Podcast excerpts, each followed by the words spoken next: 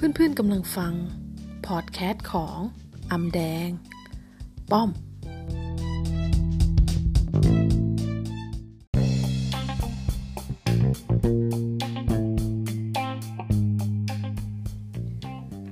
ามสำเร็จไม่ได้เริ่มต้นมาจากความล้มเหลวว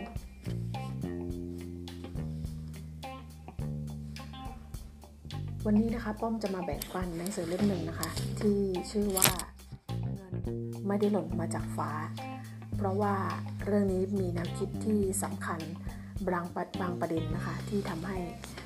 ความคิดในเรื่องของความล้มเหลวนั้นที่เราเรียกกันว่านำความล้มเหลวมาเป็นบทเรียนในการสอนชีวิตคำพูดนี้ไม่ผิดนะคะเพื่อนๆก็คือเราคงได้ยินผู้หลักผู้ใหญ่หรือว่าหนังสือแนว how to ต่างๆก็จะบอกว่าจงนำเอาความล้มเหลวมาเป็นประสบการณ์ชีวิตแต่มี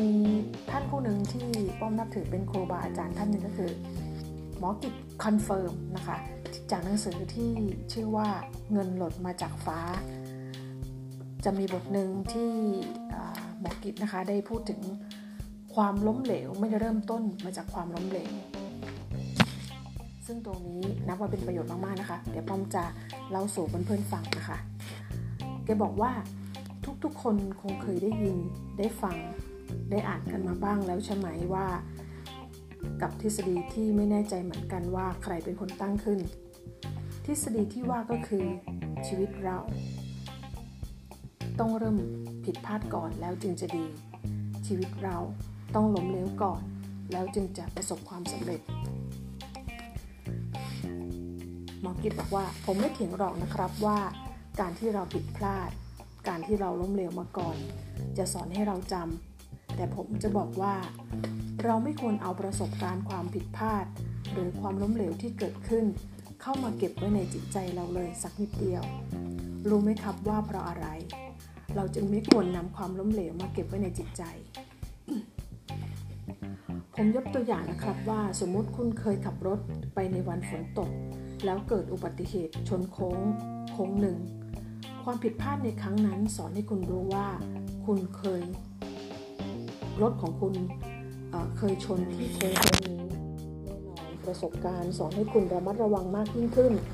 คุณไม่ประมาทเหมือนเคยแต่ทุกครั้งที่คุณขับรถผ่านทางโค้งนี้จิตคุณจะอุปทานไปแล้วว่ารถคุณกำลังจะมีปัญหา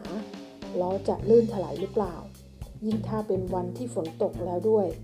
จิตของคุณจะอุปทานไปเองแล้วว่ารถมันหมดเลยนะครับนี่คือเรื่องที่ปฏิเสธไม่ได้เพราะเป็นเรื่องของจิตในกรณีการทำธุรกิจถ้าผมบอกคุณว่าต้องล้มเหลวมาก่อนแล้วมันจึงจะสำเร็จผมถามว่าทำไมต้องล้มเหลวทำไมต้องคิดว่าเราต้องล้มเหลวก่อนแล้วเราจึงจะสำเร็จทำไมเราไม่คิดไปเลยว่าจะต้องสำเร็จตั้งแต่ต้นที่เราเริ่มทำและที่สำคัญผมจะบอกให้ทราบว่าได้มีการเก็บข้อมูลเป็นสถิติออกมาแล้วว่าระหว่างคนที่เคยประสบความสำเร็จแล้วขออภัยค่ะระหว่างคนที่เคยประสบขออภัยอีกครั้งนะคะระหว่างคนที่เคยประกอบธุรกิจแล้วประสบความล้มเหลวครั้งที่หนึ่งก็แล้วครั้งที่สองก็แล้วกับคนที่ทำธุรกิจแล้วไม่เคยประสบความล้มเหลวเลยเมื่อนำมาเปรียบเทียบเป็นเปอร์เซ็นต์ของคนที่เป็นเศรษฐีในวันนี้ผลปรากฏก็คือรู้ไหมครับว่าอะไรคิดเป็นเปอร์เซ็นต์ของคนที่เป็นเศรษฐีแล้วคนที่ไม่เคยล้มเหลวจากการทำธุรกิจมาก่อนเลยมีมากกว่าคนที่ล้มเหลวมาก่อนแล้วจึงจะประสบความสำเร็จนั่นย่อมแสดงว่าการล้มเหลวมาก่อนจึงจะสำเร็จไม่ใช่ทฤษฎีที่น่าจดจำและนำไปใช้ถ้าคุณอยากเป็นเศรษฐีและสำหรับคนที่ออกมาบอกว่าตัวเองเคยล้มเหลวมาก่อนกว่าจะสำเร็จได้ฟังแล้วมันช่างสวยหรูแต่เรารู้จริงหรือว่าเขาเคยล้มเหลวมาก่อนเขาจึงจะสำเร็จจริงๆเพราะฉะนั้นอย่าเชื่อในความล้มเหลวที่ถูกกล่าวอ้างนั้นแล้วยึดติดยึดถือ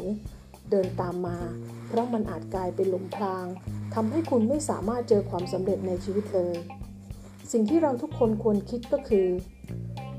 อย่ามองการล้มเหลวเป็นเรื่องธรรมดาเราต้องคิดอยู่เสมอว่าทุกสิ่งที่เราทำต้องประสบความสำเร็จ หนังสือเล่มนี้นะคะเป็นประโยชน์มากๆและหวังว่าเพื่อนๆจะชอบนะคะเพราะฉะนั้น